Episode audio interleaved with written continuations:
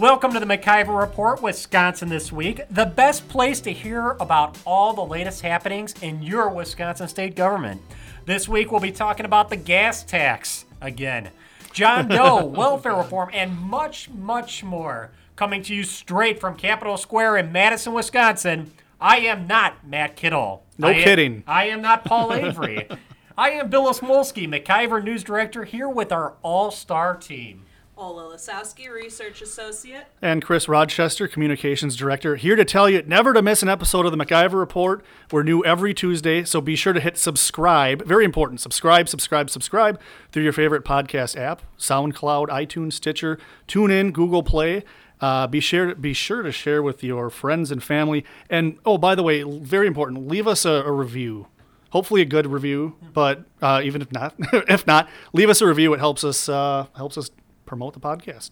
Yeah, and this is a great time to subscribe because as we continually learn, the excitement never stops in Madison, Wisconsin. Always a surprise. Never, there's never no shortage of surprises these days, is there? No, I mean, just when you think things are going to slow down, oh, it's the winter, we're kind of just going to ease out of the session.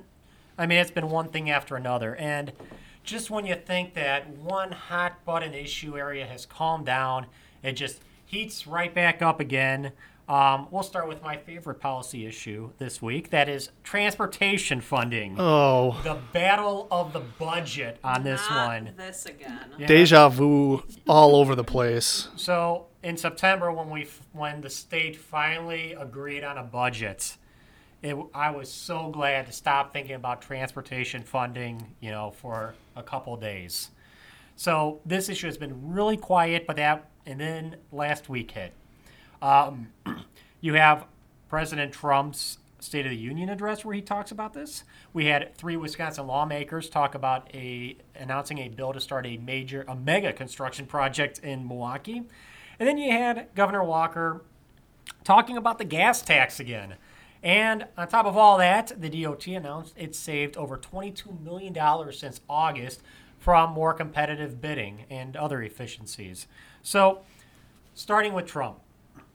During his State of the Union address, and this really wasn't any surprise to anyone, um, he talked about his $1.5 trillion infrastructure plan. Now, this, the whole concept of a of a trillion dollar infrastructure plan has really concerned a lot of conservatives because it immediately reminds them of President Obama's stimulus, where all that money really didn't go to infrastructure plans. Most of it just went to prop up local governments. Right. So this one got a lot of people nervous, but as details have leaked out, and I know it's really hard to believe that anything can leak out of the Trump administration, we, we have the the uh, understanding is that the federal government's only going to be fronting about two hundred billion dollars. Oh, is that it? Yeah, that's it. Two hundred billion out of the one point five trillion, and uh, about half a trillion is going to come from um, encouraging private partnerships. But the big piece here is that eight hundred billion dollars is expected to come from the states. Now, typically, when a uh, the federal government is helping out with a state road project, the feds will give eighty well Uh, provide pardon me eighty percent of the cost, and the state will provide twenty percent. Well, this plan will flip that around, so the federal government will be giving twenty percent of the plan, and the states will be giving eighty percent of the of the cost. I wonder how many states have enough money in their budget to come up with that 80%. That's kind of a lot of, that's a big ask. It- it is a big ask, but you know, it is also kind of playing to the psychology of all politicians, and that is when there is free money hanging around, it doesn't matter how many strings are attached to it, it's still free money. we all, you know, we've been critical of this idea that there's free money, and because there's always strings attached to it, whether it be for Medicaid or what have you.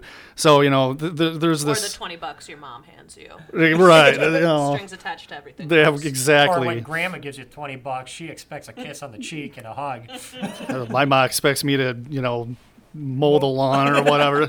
You're, well, you know, the, so uh, one of the things as far as the strings go that um, hasn't gotten a lot of attention is Trump did mention in the speech one thing that is good. You can criticize the spending and the way that's it's designed, even though it was just the one line I think right in the speech about uh, about this this particular proposal. But he did talk about uh, deregulation. It talked about some reforms. He complained about the fact that it can take years to get a road built, but back in the you know the 30s, they built the Empire State Building in just over a year. So that that was a positive news for me. Yeah, so but we how- do have this this new concern about where the taxes are going to come from, the state local taxes. Yes, and this leads us to Governor Walker, who Thursday was speaking at the Mona, Monona Terrace. And uh, every time the governor speaks, especially here in Madison, there's a gaggle of reporters that will mob him with questions afterwards. And it's perfectly fine. It's all designed to, to play out like this. Right. So they, uh, they asked Governor Walker about President Trump's infrastructure plan. And In as much as there is a plan right yeah, now. Exactly. What Right. does he think about it? And so Governor Walker said how, oh, you know, I really don't like this idea of a 20, 80% plan. And then he started to go a little bit into hypotheticals. He said, I really hope Congress swaps it back to how it usually is, where the feds pick up 80 and we take 20. And uh, to paraphrase here, he said, "Eh, you know, if that were the case, I might be open to considering a gas tax increase. And if you read a little further into the story, I mean, I, people people flipped out. There was a lot of attention. That was a headline story. It kind of lit the world of Madison politics on fire. But if you read a little further, you know, he does say with a corresponding decrease elsewhere or a greater or more. And so if you really know, if you really were following this budget debate like all of last year, I that's what he's been saying. that's what he's been saying. I think the thing is, a lot of people aren't splitting that hair, and all they saw was this prolonged budget debate where the governor said, not raising gas taxes. Not raising gas taxes. And so the, I always say politics is no place for nuance. That's an important nuance a lot of people are just going to lose.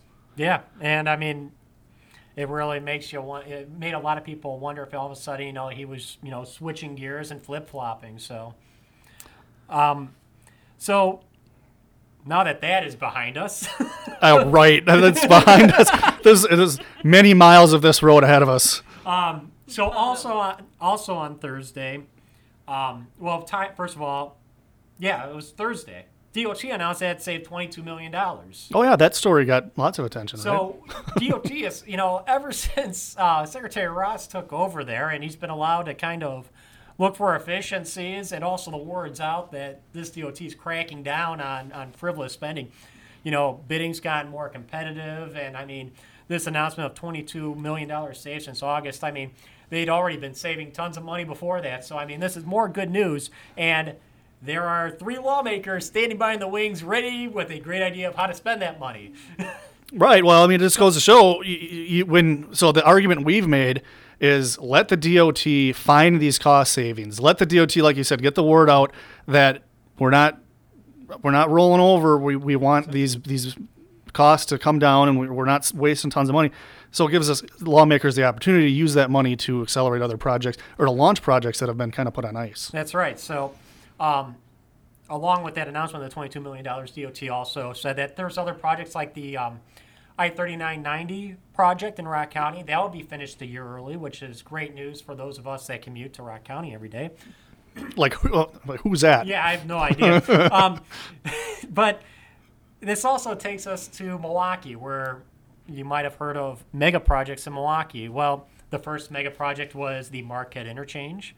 Currently, we have two other mega projects in the works. We have the Zoo Interchange, and we have the I 94 North South mega project. But there is one more that's uh, still on the drawing board. It's had an environmental impact study that's been complete for well over a year and a half now, and that is the East West project, which will connect the Marquette Interchange to the Zoo Interchange. So, uh, lawmakers that represent that area, for example, Joe Sanfilippo, are very interested in getting that stretch of road addressed with the other mega projects. And we're talking East West 94, right? That's right, East West 94, so between 16th Street and 76th Street. So, for those of you who only visit Milwaukee occasionally, they'll take you right past Miller Park. Um, uh, Representative Sanfilippo, along with Representative Dale Kooyenga and Senator Alberta Darling, they announced on Thursday that they have a bill that will uh, begin wo- that will authorize work on that project, and they essentially want to put that $22 million in savings into that project. Well, I, I only drive through there occasionally, like you mentioned, and I'm, I'm I guess I'm not sad to see that this project's going to move. Yeah. it is one of those ones that's kind of hanging out there. It's a little frustrating to people that are out states, you know, who ex- only occasionally visit Milwaukee and, um, you know, I haven't bought into this idea that, you know, as goes Milwaukee, so goes Wisconsin. So, I mean, there's a lot of, you know, these really big projects, and all people, you know, some people see is Milwaukee wants them all at once. you know, They, there is a lot going on down there. Yeah. And I think the state, this is kind of what we've been saying. They, they bit off more than they could chew some years ago, and now we're kind of paying the price for it now, especially with all the under underbidding of projects or, or lowballing of, of the cost estimates. Yeah, and you know, you could only hope. eh, So these projects should be done, all done within the next 15 years, the mega projects.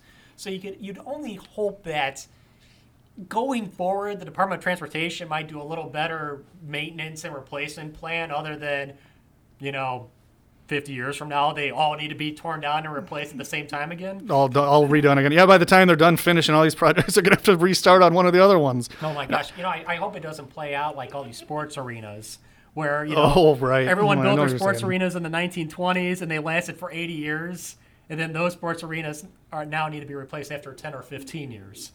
Um, Yeah, no, there, I read an article uh, from back in my good old hometown of Holmen where they just redid this stretch of highway. I'm not comparing it to the zoo interchange. they literally just the pavement's like still hot, and there, there's an article about how they got to repave it. So let's let's try to get a little more bang for the buck out of these, some of these projects. I, I don't know. I, I am I have like a cognitive dissonance thing going on or uh, whiplash because we're seeing all these construction announcements and it's one degree outside. So what we we're supposed to have two seasons, winter and construction season, and they're like they're they're just merging together right now. So I'm I got a very uncomfortable It's feeling. the off season. You're getting like the scouting reports. Yes, yeah, right. All right, so now while, while the governor said he's open to the idea of a gas tax on Thursday, uh, that same day he made it clear there's one thing he's absolutely not open to. That is removing Milwaukee County District Attorney John Chisholm over his role in John Doe. Now that's even though the state ethics commission chair, who is a Democrat by the way, is urging him to do so. Now, John Doe has been one of uh, the key stories that we've been following, and it's been Matt Kittle's area of expertise. But unfortunately, Matt is not here today, Matt has a nasty bug. which you know probably a lot of people in Wisconsin can relate to right now. Right. But um, Chris, you're uh, you're, you're I'm I'm it is falling deck, it's falling me falling to me to distill Matt Kittle's years of experience and I think 600 j- articles about John Doe into a few minutes yeah. here. So let me set the stage a little bit. Um, we got a new John Doe judge set or uh, or um, um, picked, who is now who is in Green Bay. right. Last week on Thursday, that judge held a hearing. Held the first hearing in this contempt of court proceeding. It's going to be probably a lengthy legal process that will determine if uh, somebody gets held in contempt of court, Yeah, as so- recommended so by who- Brad yes, Schimel. Yeah, so who's up? Uh, who's at risk for that? Uh, well, the whole cast of characters was there. Uh, you had the you had at least one of the victims of John Doe, which was Eric O'Keefe, but you also had John Chisholm, David Robles, uh, the whole the whole set of characters who were involved from the from the very start. And the judge's name is Kendall M. Kelley. He uh, so Matt Kittle traveled up there on last Thursday to report on this, and um, he basically the story was that the judge spent a lot of the time asking what his authority is, um, which I think is probably appropriate. Don't go too fast. Being that the Supreme Court did shut this this thing down, what is the authority of a new John Doe judge uh, in pursuing these contempt of court uh, charges? And it's it's a very complicated uh, web. We all remember going back to December, the new, the latest shoe to drop or the latest chapter uh, in this whole saga was came about when uh, Attorney General Brad Schimel and the Department of Justice dropped this report saying, you know, finding that the John Doe was a lot more extensive than anybody thought, which set up, set off this new round of, uh, and by the way, recommending contempt of court charges for some of the key players who used the Government Accountability Board to kind of go rogue and just turn this transition, what was supposed to be a criminal investigation, which had no legal bearing, we found out, uh, in transitioned it into a domestic spying operation, and for not complying with the Supreme Court, the Attorney General recommended uh, recommended charges. Well, you know, and we are See, we didn't recommend Yeah. charges, recommended Yeah. contempt, contempt of court. Yeah, and we're anticipating, you know, a very long and presumably expensive, you know, court process here. And uh, uh, what a lot of people might not realize at the end of the day, uh, contempt of court is just a misdemeanor. Yeah, so I mean, this is going to be a significant investment of time by a lot of people. Uh, you know, a lot of the people who were there had never been in the same room together, but they were they had to come, they had to show up. Uh, John Chisholm, uh, uh, Francis Schmitz, uh, again Robles. They had, but you're right. They're going to go through this long process, and in the end, if someone, if if the judge even sees fit to take the AG's recommendation, it's a slap on the wrist. Nobody's going to. Is someone going to lose their job? Is somebody going to go to jail? Is Shane Falk going to have a hard time landing a job with the Democrat Party after this? No, that's, you know he's he's out. You know he's already out back in private practice. Pins and needles for that. You know Brian Bell landed at the dis, right back at Dispus.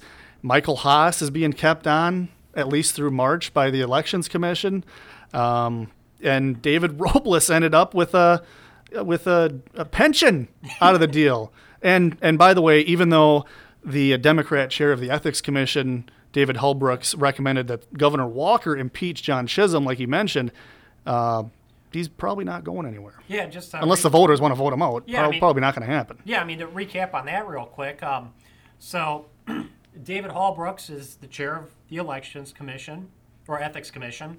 Um, the way it's set up now is that Democrats get to uh, nominate certain members of the commission. Republicans get to nominate some.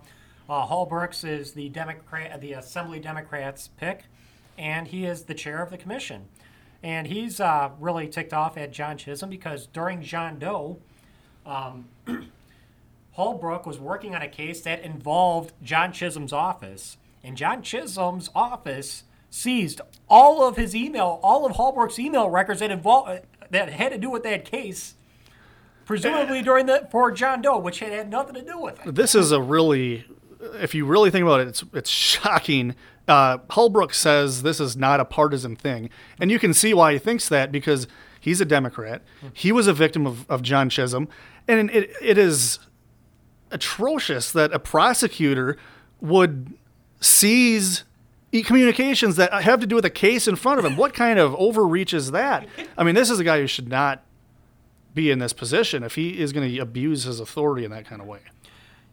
So yeah, we, we will continue to follow this, and Matt will be uh, back up and at him before you know it. Oh, we hope because this is a challenge to uh, to go through this this and, and make it somewhat understandable. Which I don't know if I did that or not, but it, it's a story that's going to keep on unfolding. And uh, as I mentioned, hey, without Kittle here, I can say this: somebody's got to write a book about this, and who better than Matt Kittle? Yeah, and he's not here to defend himself because he doesn't, he doesn't want to write that book, but He's going to have to do it. He's going to Yeah. have to take one for the team. I'm yeah, ju- you know, just just for the sake of history. Well, for the sake of people like me who I'm trying to put put the, all the pieces together Yeah. of this whole thing, you, you really couldn't make this up. People wouldn't believe that something like this happens in America where you have a domestic spying operation and the other side of the aisle, save one guy, is defending it and saying, you know what, it's okay if, if the cops raid your house, or it's okay if the cops seize your communications and the communications of your supporters because you're on the other side of the political aisle from us. well, and honestly, I'm surprised that this this uh, story doesn't get more attention nationally, even from the conservative media, because when you think about the challenge that President Trump faces as he tries to quote unquote drain the swamp, I mean, this is you know, Wisconsin's a much smaller scale issue, but it's a very similar you know situation that you know the uh, Republicans are faced with the FBI right now. Yeah, it is. This is very familiar. If you're familiar with Wisconsin's John Doe, you're reading through this this memo. You're seeing what is what this investigation, this Bob Mueller investigation, um, and the FBI has been up to, and it's you get deja vu. It's a little disheartening too, because it makes you wonder, like, geez, if Wisconsin can't fix this problem, what chance do they have with the federal government and that giant apparatus? and the swamp creatures who, who populate these things. One person who's been really good is and actually retweeted our latest story, which when you have that many followers, it's actually kind of a big deal. Is Kimberly Strassel, and um, she wrote a book about this very topic and talked extensively about Wisconsin's John Doe, and um, I See, would recommend that. here, he would say he's off the hook. yeah, she did it. Why do I have to do it? Yeah. Right. Well, heading back here to Wisconsin and back to Madison, um, the legislature is already hard at work on the agenda. Governor Walker set out in his State of the State address uh, last month already. Um, some of the issues uh, that he that he brought up that he'd like to emphasize for the remainder of this session are uh, welfare reform, rural economic development, uh, something called reinsurance, and uh, providing a child tax credit. Now we'll start with uh, welfare reform, and Ola, we're gonna we're gonna bring you back into the uh, conversation. Um, now this this is My is eyes glaze over Ye- when you talk transportation. I know, it's okay. I'm working on it. it gets me so excited and fired up, almost as much as talking and criticizing Star Wars. I knew you were going to go there. But oh my gosh. I'm pulling it back. I'm pulling it back. I'm hiding under the table. I'm hiding under the table. Let's talk now. Well, we're starting with welfare reform. Mm-hmm. Um, this is not part of this session. This is part of a special session. That's right. Which is essentially just the governor giving the legislature an extra kick to get it done. So, tell, That's right. Tell us some about some of those bills, and I, I know we've gone over them before, but Yeah. it's it, it's worth uh, repeating. Yeah, absolutely. So the legislature began its work on the governor's welfare reform package last week.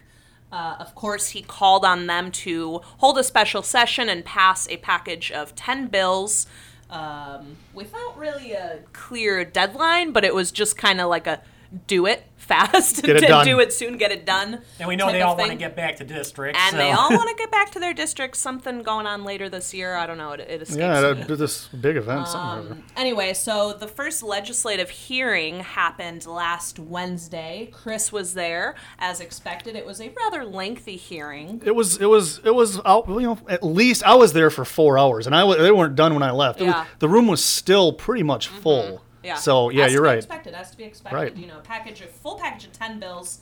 Uh, the first bill, of course, that would increase the required hours of participation for those who receive food share benefits in uh, job training and employment programs such as FSET.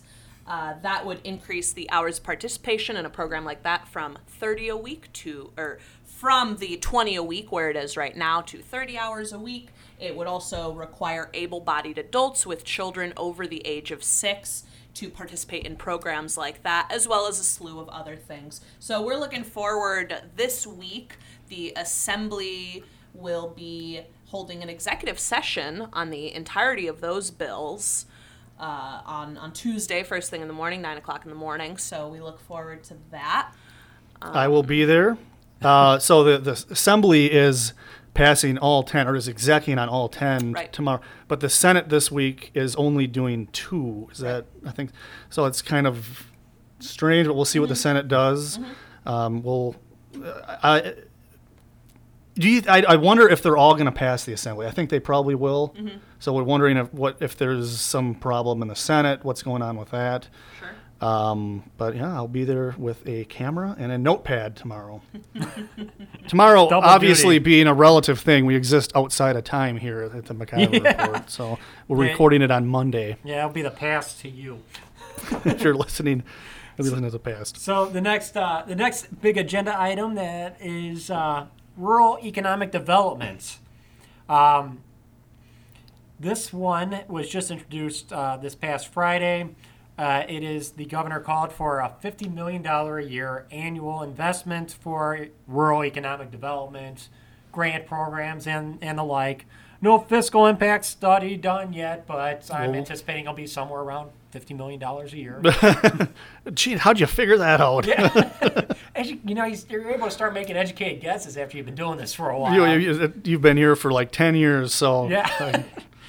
well, hope to make that kind of a genius inference after the next, you know, my next eight years of work at the Institute. yeah. So the big takeaway on this one is it's a forever commitment. I mean, fifty dollar, fifty million dollars a year every year. So So this is the kind of thing you'd think would go into grant programs for if someone wants to start up a business incubator or one of these other you know, initiatives you see outside. You know, I don't know, sprucing up downtowns or old buildings, that sort of thing. Yeah, I I'm mean, pretty sure it's not going to include like broadband because there's so many other you know bills and programs and lines of funding that are trying to attack that problem. Right. I think that's one of the big things to in enabling rural economic development is, is having the internet access.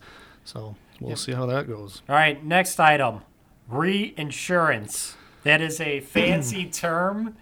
I've got Uh, my pocket protector. Yes. So, Chris, Chris wh- what what are we talking about? Reinsurance. So, if you have insurance, why do you need to reinsure? This is just how crazy the insurance business is. So it's not insurance.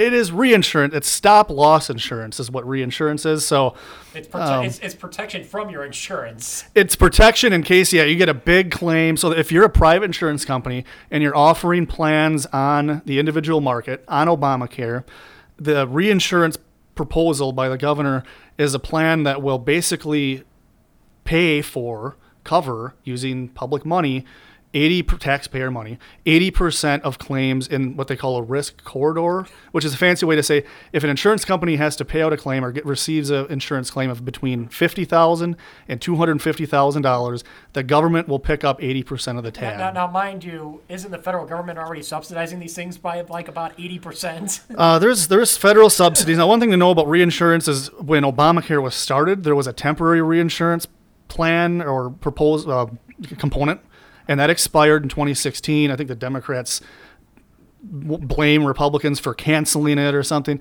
No, it, it expired. But this is something that's been tried by other states. You have Minnesota, Oregon, Alaska have tried reinsurance. Um, it is uh, $200 million is the projected expenditure by taxpayers.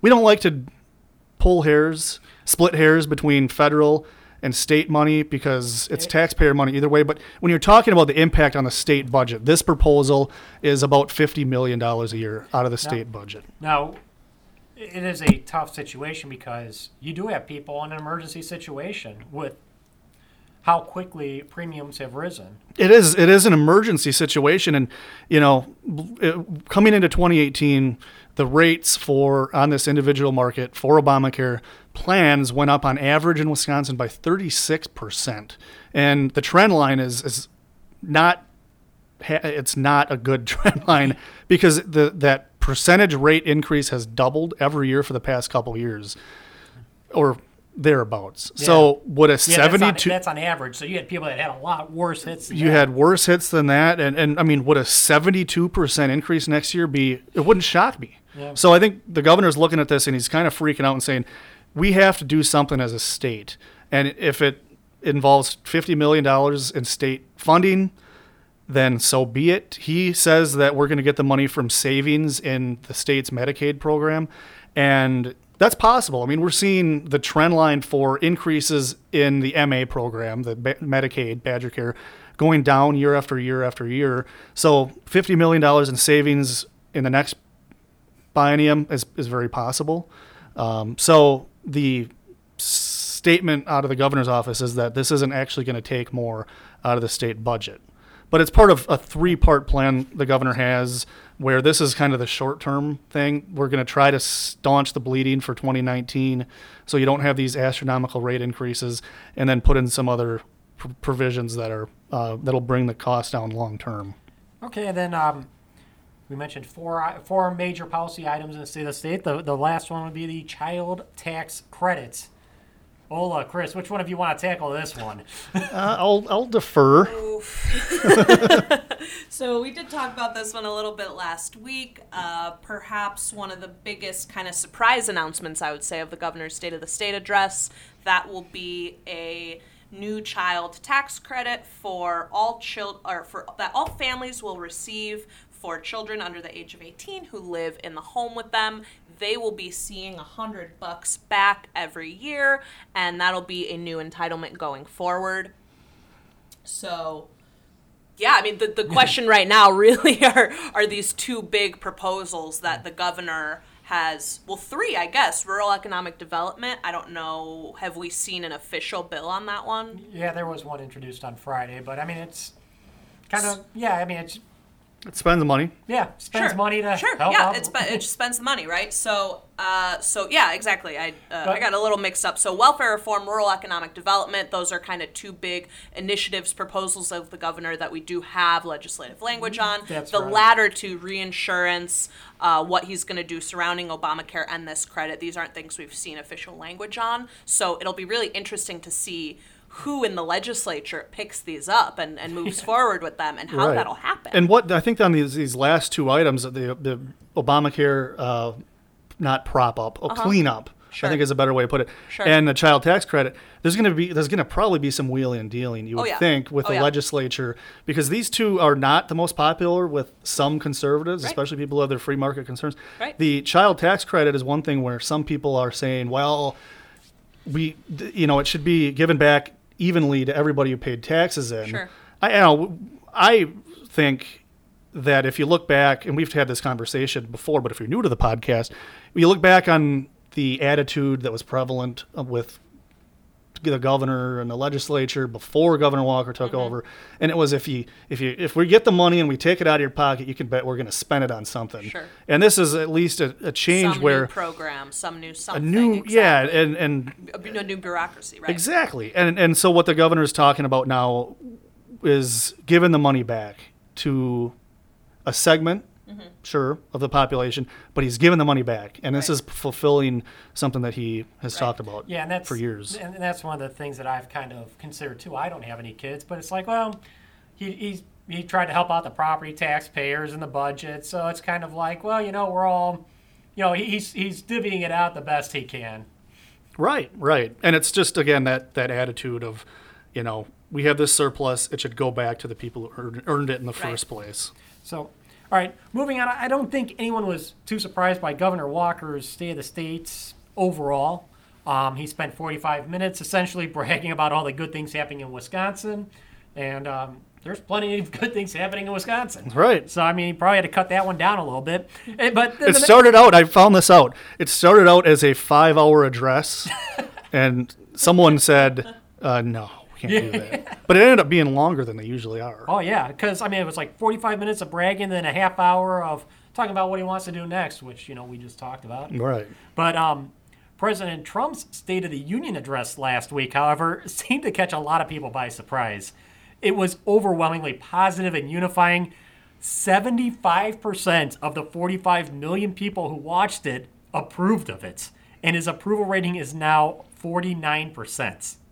Of course, for some people, there's nothing Trump can ever do that will make them happy. And Chris, they got a lot of attention Yes. last week too. Well, um, I just want to throw a little bit of cold water on the 75% because I think a lot of people who already like Trump watched the speech. But there was a number I saw that was interesting 45% of Democrats who watched it, according to one of these flash polls or whatever, uh, approved of it. So that's a really an amazing number.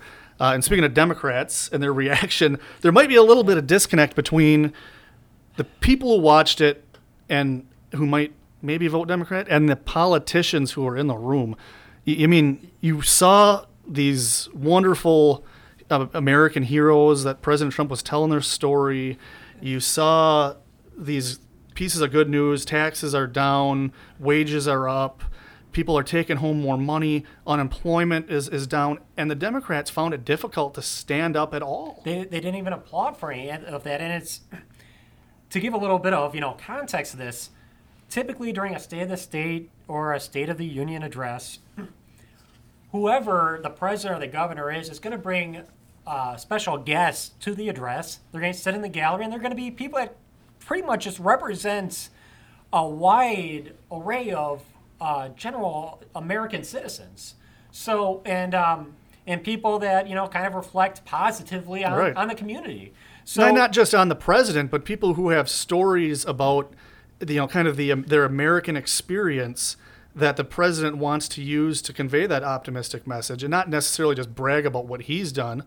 It's about what what they've done. Yeah, like yes, so and so was you know born to a single parent and worked his way through Harvard, and now he's got his own practice, you know, and he's you know stories like that where it's you know just inspiring and typically, you know, here in Wisconsin or in the state of the state. Um, as Governor Walker is introducing these people, Republicans and Democrats both standing up, applauding them. They're applauding the person, even if they don't like the governor, even if they hate his guts, they still get up and they applaud those people. But at the State of the Union this year, it was very unusual in that the Democrats refused to move. It was like they were made out of stone. You had a guy who, um, what, the one that stands out to me was the guy who defected from North Korea, one arm, one leg, crawling across no man's land to, you know, get to freedom. And even, this, this, uh, you know, this man, just such a courageous example and that yearning to be free they, they didn't even flinch. They're they're they're so focused on their hatred of of Trump that because it's him telling the story, they can't clap for the story. They can't stand up for the story just because it's coming out of his mouth. I mean, that is for me. It it, just comes across as juvenile or puerile or, or adolescent, whatever word you want to use. It's a shame, really. It is a shame. And, you know, you, you talk about the guy who, from the North Korean refugee or the police officer, I think it was, who adopted the, the daughter of a, of a right. heroin addict, I believe it was. A lot of that kind of went through me. All, all, all I was noticing was you have all this good news and these great stories, and you have scowls. I, I noticed Steny Hoyer and Nancy Pelosi just scowling when Trump was saying something. I forget exactly what it was. That was very positive. I'm thinking this is gonna look oh. really bad. Well, oh yeah, like it- you know, we were talking about like the special guest, but you start going through the policy thing or the effects of Trump's policies on the country, and they, they you know, they couldn't, you know, they, they couldn't, you know, clap for historic low black unemployment. They couldn't clap for, you know, huge tax refunds for people. I mean, people in America are finally starting to, you know, do well again. And, you mm-hmm. know, a, as a people, we're doing well. And I mean, they are just fuming about it. They're, the economy, Stewing. they're stewing, and- and the economy, you're right, heating up. We saw in January uh, the fastest wage growth since June of 2009. Wonder what was happening back then. Um, who was in charge? time?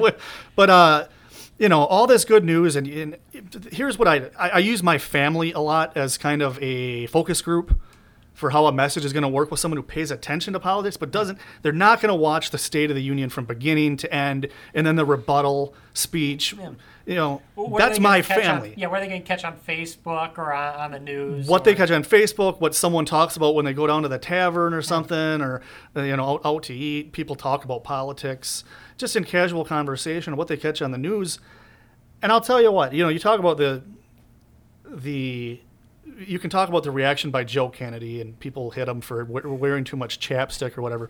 No, nobody really thinks that that's Nobody cares. I mean, that's dumb. It's dumb to talk about the chapstick and oh, was he drooling? Blah blah blah. What people notice though, and it's not dumb to talk about, is the way the Democrats were reacting to all this good news. Right. They look, they look like they're, they're just throwing a temper tantrum and sitting on their hands, like, you know. You know, you can't see me over the podcast. but No, you know, if like the a little girl who's pouting. Yeah, if the country is winning, we're losing if we aren't in charge. Exactly. That's a good way to put it. And uh, you know, I, And besides that, I really just the fact that they had to come out with a Kennedy. That to me was notable. I, you know, I don't know a single person my age who thought that was a good decision at all. End of story. I mean, like, where's the bench? Come on, guys. Like, this is really the best person you have Well, I to deliver to, to deliver this message. I don't believe it. I just don't. Now, I remember uh, right around the time Ted Kennedy passed away. I mean, I actually remember news stories where you know, you could tell that the mainstream media was was disappointed that for the first time in you know 50 years there wouldn't be a Kennedy in Congress. they didn't have to wait very long to get another one. yeah, so I mean, they, they're probably playing a little bit to the media on that choice, but they they talk a lot about white male privilege. I, I, I I don't I don't know if I'd completely disagree that that's a thing, but if you agree with it, that it's a thing, which you are if you're a Democrat most likely, you get the most privileged white male possibly in the country to give this this rebuttal speech, Yeah. and I think he did an okay job delivering it. But mm-hmm. you add to the childish antics of the Democrats, pouting on the House floor, and then you mm-hmm. transition over to the rebuttal speech, and and this very young looking guy is behind a small podium in a little room with a small miniature version, you know, crowd that looks like they're kind of arrayed in the semicircle pattern of a little miniature U.S. House chamber, and it just looks like he's they're playing president after this very well received speech by the real president. Well, so either they're planning on him running for president, or since it was set up like the uh, House chambers, you know, maybe Nancy Pelosi should be concerned that you know this guy's you know gunning for her seat. Hey, maybe. How many times can you keep making the same mistake if you're the Democrats? Uh, that's a legit question. I think she's lost the most consecutive elections uh, and still retained her spot Oh, as being a leader. She, must have dirt on someone. Well, you know, so obviously, you know, there's there's you know, liberals can never admit you know a good thing's a good thing when a Republican's in charge, and so. That brings us to tax cuts, and you know whether while this is like really good news for you know the majority of the country, the Democrats it's the end of the world.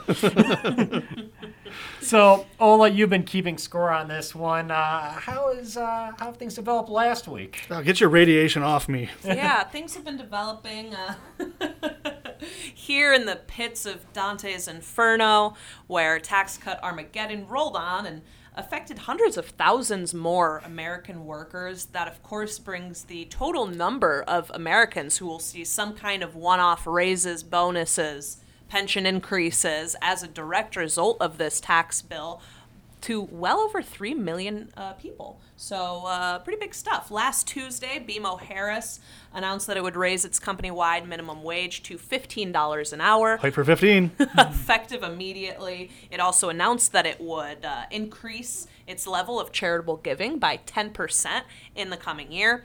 I, I just got. That's interesting because there was all these articles about how charitable giving might dry up, and all these people who work for the Right. nonprofits were very worried that. So I think that's a good example of how that may not be a thing. Yeah. Yeah. Oh, very interesting stuff. Uh, Cigna on Wednesday, the health insurer giant announced that it would raise their minimum wage to $16 an hour.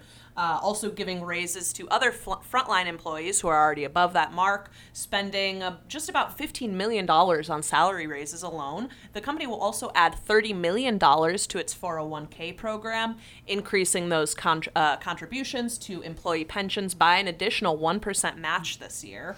And more than 30,000 employees will benefit from that alone. Crumbs. Crumbs. Moving right along, on Wednesday, Thermo Fisher Scientific announced that it would make investments totaling $50 million in its, uh, in its employees and in the U.S., including $34 million for $500 bonuses for each of its 68,000 non-executive employees, plus another 16 million that it'll invest in research and development and STEM programs. Again, those we're only getting through Wednesday, folks. I was very concerned. this list is getting pretty long. I was Yeah. worried this is this segment's going to consume the entire podcast know. eventually. I mean, yeah, I know. I got one more to add. Uh, Saban Capital, which is a, a big capital company, Uh-huh. uh, announced a thousand dollar bonus today too. That's right. Yeah, we did see that today. I think the Yeah. speaker Speaker Ryan uh, sent that out. I believe. Right. Yeah, I think I saw that too. Yeah. On uh, Thursday, last Thursday, UPS also announced that it would spend more than 12 billion with a B in investments to expand the company's smart logistics network, uh, as well as contributing to its 401k program. Finally, also on Thursday, Lowe's announced that it would provide bonuses for more than 260,000 Wow. hourly employees, up to a thousand bucks a person based on the length of time uh, that that person has been with the company. Uh, Lowe's is also going to be expanding its benefits package. Whew, Where's my glass of water? That was a long list, yeah. And so, in related news, while Pelosi and others continue their media tour using the language of crumbs and Armageddon, you can bet we will too. and the American people have been reacting with a new Monmouth poll showing that favorability for the tax cut bill is now at 44 approve, 44 disapprove. That's percent, of course. Yep. A huge swing since December. The last time this poll was done, uh, that poll showed about uh, just a month ago showing only 26% of the American public approved of the bill with 47% disapproving. So a huge swing there. Though, of course, that was a poll done before the final version of the bill was passed. Pretty important to note. So I think we're, I mean, we're going to go ahead and continue seeing that number going up. Uh, we broke even this year as more and more and more companies announce these kinds of tax cuts. I mean, I know I was just talking to my parents last week. They're, you know, kind of just sitting on their hands like, when's my company going to do something? Maybe us. You know what I mean? I, and, Yeah. and people all around the country are, are waiting for things like this and, and seeing Well, what will that'll happen. pressure on a lot of on the companies that aren't doing it. Oh, then. absolutely. Absolutely. Well, that's what that's Absolutely. that's market pressure right there.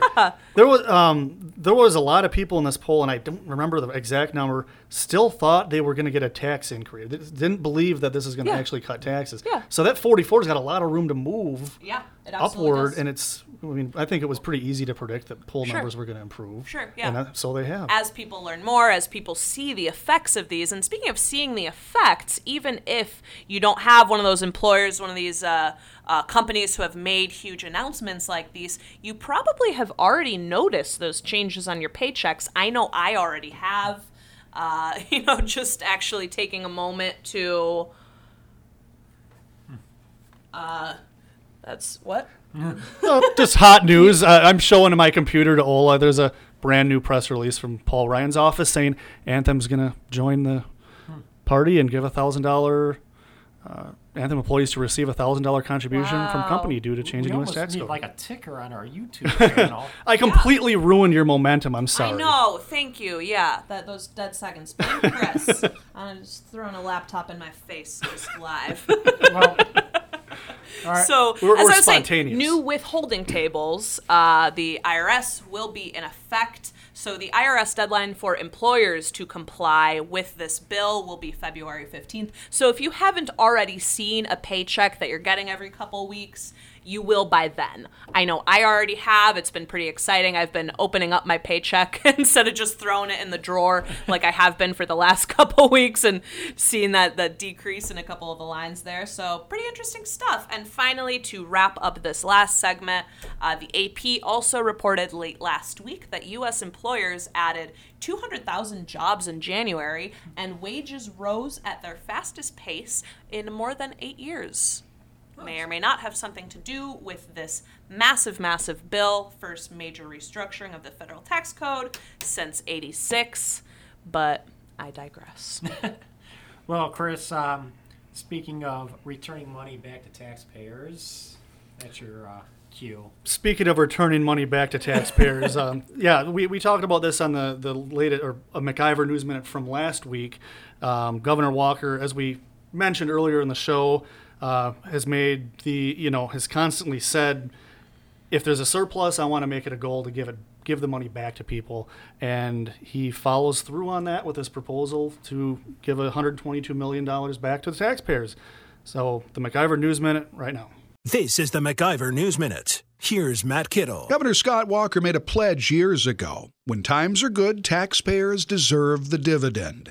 He's making good on that pledge once again. In his State of the State address last week, the governor laid out his proposal to use part of a projected budget surplus shy of a half billion dollars to pay for new child credits. The latest tax break returns about $122 million to taxpayers. As promised, when we have a surplus, we will give it back to you, the hardworking taxpayers, Walker said. While we disagree with the governor on some of the details of his State of the State agenda, there's no denying that Walker and the Republican controlled legislature have delivered some $8 billion in tax cuts since 2011. Think about how often surpluses in the past have gone to pay this government program or that at the expense of the taxpayer. The promise being made has been kept, and Wisconsin taxpayers are the beneficiaries of that pledge. For the MacIver News Minute, I'm Matt Kittle. For more free market news, log on to MacIverInstitute.com. And you can listen to the MacIver News Minute every Tuesday and Thursday on News Talk 1130 WISN. Uh, subscribe, by the way, to the MacIver Report, and we will send you a bonus, the MacIver News Minute, every Tuesday and Thursday. Stay caught up on all things going on at the Capitol. And speaking of goings on at the Capitol, there are a lot of them. Yes, and we've kind of uh, touched base on them, a, a lot of them as we've gone through this podcast. But starting on Tuesday, we've got a number of hearings. Um, One is uh, for our education bills that we were discussing. Mm-hmm. Ola, if you just want to give a quick recap on those. Yeah, that's right. So we'll have one uh, Senate Education Committee will be meeting Tuesday morning. Uh, long slew of uh, of bills there. We really could have a standalone thing on on just things that are moving in that particular committee. One of them, uh, bill to add supplemental aid for school districts with a large area, kind of changing how that's defined and how that works. which is different from the supplemental aid bill for rural school districts last week. That's right. That's right. That was, of course, uh, the the big uh, bill on the docket in my world last week, Senate Bill 690, that would increase levels of sparsity aid and also increase the low revenue adjustment for certain school districts. That one passed committee last week with 14 ayes, one no, Representative Hebl being the one person who voted against that bill after two Democratic amendments were offered and both left on the table. The bill is now referred to joint the Joint Finance Committee, where it does have a good chance of passing given, you know, the, the priority that the administration and legislative leaders have put on this particular bill, though we will look forward to that debate as fiscal hawk Senator Duey Stroebel joins the joint finance table, taking now DATCAP Secretary Sheila Harsdorf's place. Um, so that certainly pulls that particular joint committee bit further towards taxpayer advocates, of course. It'll be very interesting to see really JFC. interesting. And something that was also scheduled this very morning, uh, Joint Finance will be meeting on Wednesday afternoon to uh, look at a slew of bills. The low revenue adjustment and sparsity aid bill is one of those. Uh, for those of you who don't know, big spending bills like that one, they do also have to go through the state's Joint Finance Committee as well as going through the. Regular committees it would also go so that'll be probably the last step for it before it hits the uh, floors of both houses I- I've heard the uh, members have been told to expect a long night too.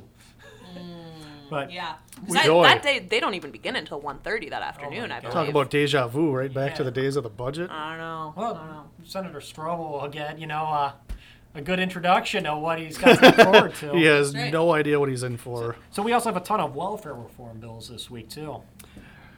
That's right. We talked about the welfare reform bills uh, er, earlier, and we look forward to on Tuesday uh, possibly another long assembly executive session in committee, uh, passing those. And obviously, as always, stay tuned to MacIver, and we will keep you up to date. Yeah. Then the last one I'll, I'll just point out is um, Assembly Bill 748. Jeez, we're already at 748. That can't Yeah. be right. anyway, um, pertaining to um, collective bargaining rights for local governments, Chris, you've you've uh, looked into this one a bit. One, Right. Uh, Kittle uh, wrote the story on this one, but I was there, and um, basically, this bill is an attempt to stop local governments from enacting their own patchwork of employment regulations, uh, prohibiting local regulation of employee hours and overtime, employment benefits, wage claims and collections, and employers' right to solicit salary information of prospective employees. The list goes on. Uh, but basically, what human resource professionals and employers are worried about is just a patchwork of different regulations from city to city and municipality to municipality around the state that makes it impossible to do HR or to run a business uh, in, on a statewide basis. You have to, you know, depending on what city you're at, is is, is you know the rules change every few miles. So this law tries to preempt that sort of situation. okay, so we have got a busy week ahead of us.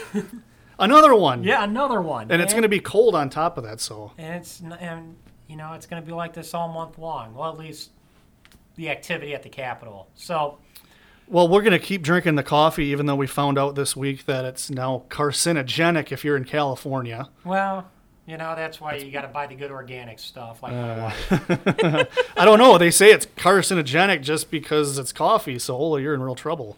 I don't know. Yeah, add it to the list. All right, well, that will do it for the MacIver Report this week. Thank you very much for joining us, and we look forward to uh, We look forward to you subscribing. we look forward to you subscribing. We look forward to reading your comments. and I'm sure you look forward to hearing from us again next week. So until then. Peace out.